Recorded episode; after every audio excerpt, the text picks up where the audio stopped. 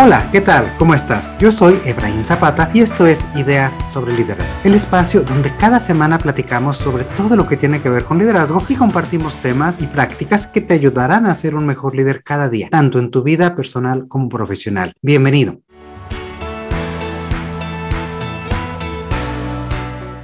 Espero que hayas pasado muy felices fiestas y ya estés retomando por completo el ritmo y que este dos mil veintidós venga acompañado de muchos éxitos tanto personales como profesionales. Al iniciar cualquier ciclo, siempre tenemos esa oportunidad de soñar y de pensar en grande. Y para ayudarnos a hacerlo, el día de hoy tengo una invitada de primer nivel y una gran amiga. Desde California, en los Estados Unidos, nos acompaña Miriam Cruz. ¿Qué tal, Miriam? ¿Cómo estás? Hola, Efra. Buenas tardes. ¿Cómo estás? Afortunadamente todo muy bien por acá. Muchas gracias. Y, y bueno, Un tema, un tema muy importante, muy interesante que me gustaría abordar contigo y, y para lo que vamos a platicar el día de hoy es los mitos y realidades sobre trabajar en una organización de tanto renombre como es la NASA, en tu caso particular en el Laboratorio de Propulsión a Chorro o J P L, y romper sobre todo estos paradigmas de que trabajar en un lugar como este es algo inalcanzable y que para ello, bueno, lo primero que te preguntaría es justamente ¿cómo es trabajar en, en la NASA? ¿Tú encuentras alguna diferencia respecto a otros lugares de trabajo? Claro que sí. Bueno, yo llegué aquí a la NASA, ya tiene como unos tres años y medio, ya voy tres años y medio de que empecé con la NASA y uh-huh. empecé como contratista un año anterior. Trabajo en el área de ingeniería y diseño. Yo uh-huh. estudié entre arquitectura y diseño de interiores en San Francisco, California, y la verdad nunca me imaginé estar aquí donde estoy. Estoy en un área completamente ajena a lo mío. Me encanta, la gente es muy diferente. Es como entrar en una película al principio. Yo les comentaba a mis compañeros que es muy chistoso estar viendo todo el mundo jugando ajedrez en su tiempo de lunch. Personas muy inteligentes, siempre tienen algo, algún comentario bueno, positivo que hablar. Eh, es un área muy bonita donde estoy trabajando, la verdad. Me, me gusta mucho, me apasiona lo que hago. A diferencia de, de otros trabajos, no se siente tanto el estrés, por decirlo así, y trabajamos en equipo todos, siempre muy unidos.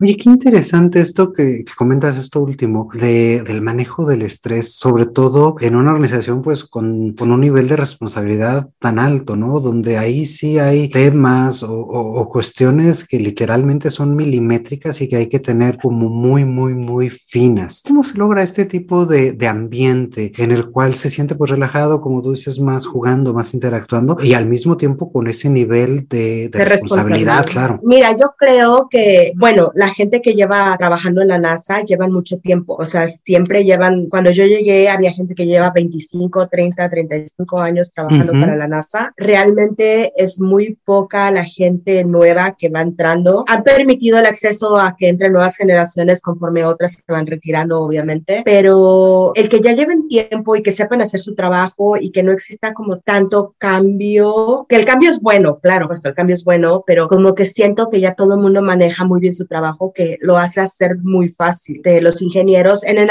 área donde yo estoy en la NASA, en California, en J P L, lo que hacemos mucho son los robots. Se encarga de mandar, o sea, la, esta área de la NASA es, nos dedicamos a mandar los robots hacia el espacio y cada persona desde, en todos los niveles de, de estas áreas, eh, apoyamos de una manera o de otra y eso siempre nos lo hacen saber como, como la empresa, siempre nos, hace, nos hacen saber que somos parte de ese proyecto. Y eso es, eso es importante porque aunque no estoy directamente construyendo el robot, hacen que tengamos sentido de pertenencia en este proyecto. Claro, y los integra, ¿no? Van viendo cómo uh-huh. cada uno de ustedes aporta valor desde, desde lo que hace y pues uh-huh. tiene toda esta, esta visión que yo creo que es alguna de, una de las particularidades de una organización como esta, ¿no? Que sí tienen muy claro para qué hacen las cosas y cómo cada uno está poniendo ese granito de arena.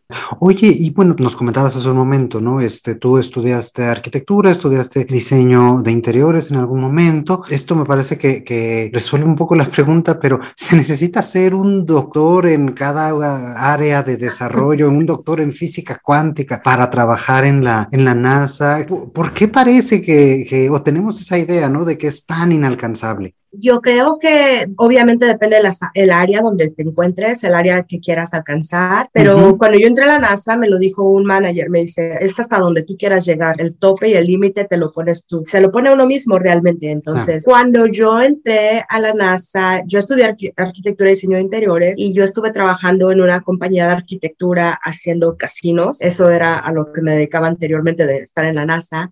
Simplemente el arquitecto, con uno de los arquitectos, con el dueño de la compañía donde yo trabajaba, se dio cuenta que yo era una persona que me dedicaba mucho a mis proyectos, que era muy organizada, este, empezó a ver que sabía diferentes programas, que aprendía rápido nuevos programas, o sea que no, no se me dificultaba ni hablar con la gente, ni ser equipo, y que era muy fácil. Entonces una vez me propuso, me dijo, mira, mi hermano está buscando a alguien que tiene todas las aptitudes que tú tienes y simplemente quisiera que lo conocieras y si te interesa entrar a la NASA. ¿Y quién le dice que no a la NASA?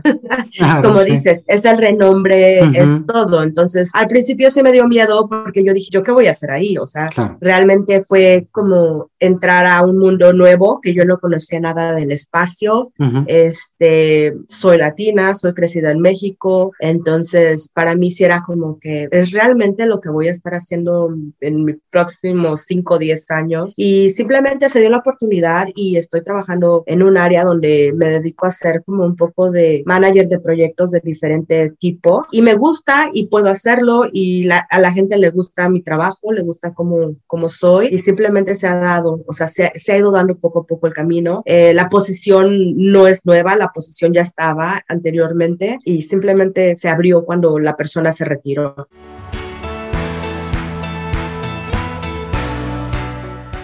Y creo que, que acabas de mencionar algo muy relevante, porque al final del día fueron estas habilidades de interrelacionamiento, estas habilidades suaves, las que te abren un poco el camino y pues, eh, como dice el dicho, ¿no? La oportunidad se presenta en el uh-huh. momento en que se tiene que presentar y la, la agarraste, ¿no? ¿Cuál de estas habilidades que nos has compartido consideras que ha sido la que más te ha facilitado tu trabajo, la que más te ha facilitado incorporarte en una cultura de trabajo como la que ya nos describiste? Yo creo que soy una persona Bueno, me considero realmente una persona muy sociable. Me gusta hablar con todo el mundo. Eh, eso creo que lo veo como una habilidad. No me da miedo hablar con nadie. Siempre, creo que siempre alguien dice como, el no ya lo tienes. Ve a preguntar hasta donde llegue. Y siempre hay una manera de hacer las cosas. O sea, siempre, siempre si me dicen así como que vamos a hacer este proyecto, yo estoy buscando, en lo que ellos me dicen, yo ya estoy pensando cómo, cómo voy a llegar al resultado. O sea, yo ya estoy pensando en los pasos, yo ya estoy viendo cómo, cómo voy a hacer la logística, cómo voy a hacer todo. Y yo ya estoy pensando en los pasos para entregar todo como lo piden. Entonces, um, y eso es algo muy importante, que no hay alguien como que me diga, ¿sabes qué? Tienes que hacer esto A, B, C, D. O sea, si yo quiero hacer A, B, D, F, Z,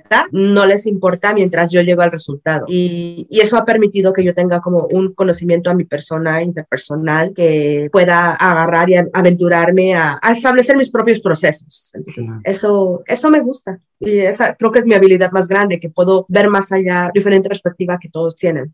Y, y bueno, una habilidad que, que, que bueno que tienes desarrollada, pero que al mismo tiempo no suena como tan inalcanzable, ¿no? O sea, no es algo rarísimo o es algo que ninguno de nosotros puede uh-huh. aprender, ¿no? Sino es simplemente eh, visualizar, es, es lo, lo primero que uh-huh. nos decías, esta parte como más de atreverse a preguntar, atreverse a hablar y también saber encontrar esos caminos, esas formas, ese cómo sí con la gente. ¿Tú encuentras ahí eh, que, que ha sido distinto el interactuar con eh, tus nuevos compañeros, bueno, tus compañeros en esta, en esta organización? Sí, yo creo que la apertura que tienen todos, todos por enseñar, o sea, la apertura de las generaciones que se están yendo, que nos están permitiendo a los nuevos jóvenes, a todos los millennials, a incluirlos en los proyectos, en, en escuchar las ideas que tenemos, el respetar, el respeto mutuo de tu perce- percepción a los proyectos. Uh-huh. Creo que eso es lo que permite que, que haya un crecimiento y que haya una socialización entre nosotros. Y la verdad, desde que yo llegué ahí, la gente con la que trabajo me han abierto muy bien las puertas. Estoy, estoy feliz de trabajando con los ingenieros, con diferente tipo de personas. A, acostumbrada a, a un ritmo, vengo trabajando en diferentes corporativos, construcción, donde, donde todos estamos en estrés con tiempo y en entregar todo rápido y a tiempo. Aquí, al contrario, aquí lo hacen de una manera que lo disfrutas, haces que lo disfrutes. Y la verdad te hace como que te apasiones por por lo que realmente te gusta. Entonces sí, sí, a veces hay, no te voy a mentir, a veces hay momentos que hay estrés, a veces hay ah. momentos que no, como en todas las compañías, que no cuadramos entre nosotros con las ideas, pero se busca un punto medio, ¿no? ¿Cuál consideras que es la clave? Porque repites el tema del estrés y me llama en serio mucho la atención. Es una cuestión de planeación, es una cuestión de clima, es una cuestión de responsabilidad. ¿Cuál consideras que, al menos en, en tu área, en tu equipo de trabajo, es como la clave para mantenerse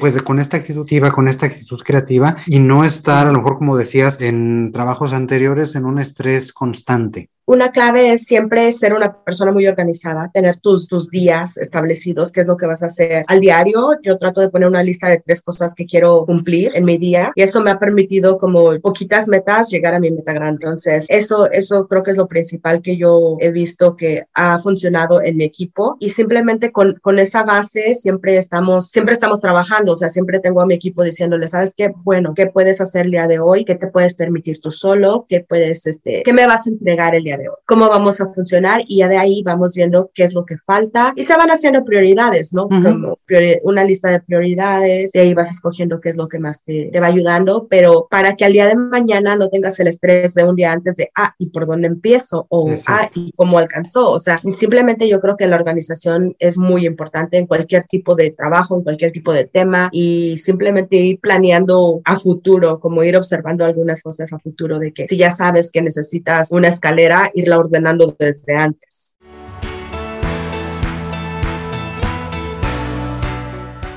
Y esto es algo que tú se lo atribuyes a la cultura de laboratorio, a la cultura o, o al liderazgo del equipo, o es un mix entre ambos. ¿Cómo creerías que está construida esta, esta sensación o esta apertura eh, hacia esta planeación? Bueno, yo creo que es combinación de ambas. La compañía tiene un liderazgo transformacional, yo lo veo como transformacional, que permite que te apoyen, o sea, en, en cuanto tengas un objetivo. No, no solo con mis proyectos, lo he visto con diferentes tipos de personas que proponen un proyecto y que se los apoyan. Hay soporte desde económico, fundaciones que los apoyan, los managers son, siempre están como apoyándote a que tú hagas lo tuyo, a que escojas por dónde quieres ir, por dónde quieres crecer, y pues la organización es de uno. Yo creo que como tú te quieras manejar, como tú quieras manejar el proyecto, y es tu vida, o sea, va a ser tu vida, va a ser cómo vas a presentarte ante, ante la sociedad, y pues a lo mejor tiene algo que ver que seamos latinos, porque los latinos somos muy trabajadores. La NASA se enfoca ahorita últimamente mucho a lo que es la dif- diversificación y a uh-huh. la inclusión, entonces realmente estamos personas de todo el mundo, siempre como trabajo con hindús, trabajo con eh, americanos, asiáticos, República Checa, o sea, está de todo el mundo, ¿no? Entonces es importante como ese, ese mix de cultura y de respeto que tenemos entre todas las culturas. Genial, oye, qué interesante, y sin duda me encantará continuar platicando, sobre todo sobre estos dos temas que tocas ahorita que abres, ¿no? Sobre liderazgo, sobre esta forma de trabajo con otras personas de diferentes aspectos culturales, eh, pero por el momento el, el tiempo de este episodio se nos va acabando, y a lo mejor para cerrar un poquito me gustaría preguntarte, ¿qué le dirías a los jóvenes que nos estén escuchando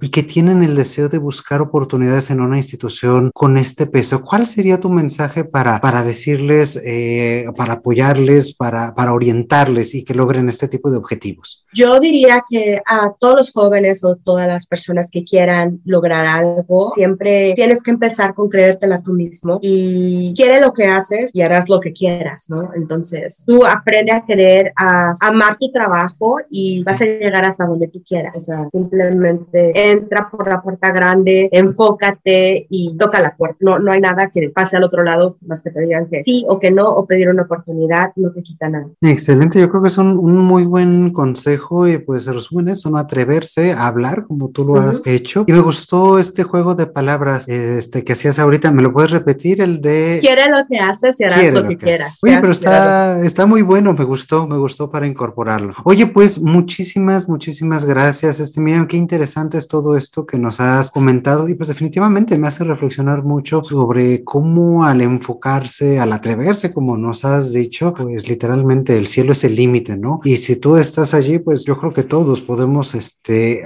lograr los objetivos que nos propongamos, y que también es un mensaje excelente pues para arrancar este año. Eh, ya ves que pues muchas veces iniciamos con los propósitos o con esta parte de las transformaciones que deseamos hacer. A mí me gusta más hablar de los objetivos que, que vamos a lograr y, y sin duda, bueno, este y muchos otros temas todavía tenemos por explorar, y para ello vamos a tener una segunda parte de esta charla. Por el momento pues me gustaría hacer esta pequeña pausa para cerrar este episodio y agradecerte otra vez mucho por acompañarnos el día de hoy, Miriam. Sí, claro que sí, gracias, Efraín. Estamos en comunicación para la siguiente parte. Amigos del otro lado del micrófono, muchísimas gracias por acompañarnos y escucharnos como cada semana. No dejen de escribirnos también al correo hola arroba ideas sobre liderazgo punto com y compartirnos qué es lo que piensan, sobre qué te gustaría hacer, sobre qué les gustaría que platicáramos en el futuro. También recuerden compartir este espacio con sus amigos, compañeros, colegas y familiares, que esta es la mejor forma que tienen para ayudarnos a crecer. Por ahora me despido y te invito a que nos acompañes en la segunda parte de esta charla la próxima semana. Como siempre, te mando un fuerte abrazo. Yo soy Ebrahim Zapata y te espero a la próxima con nuevas ideas sobre liderazgo.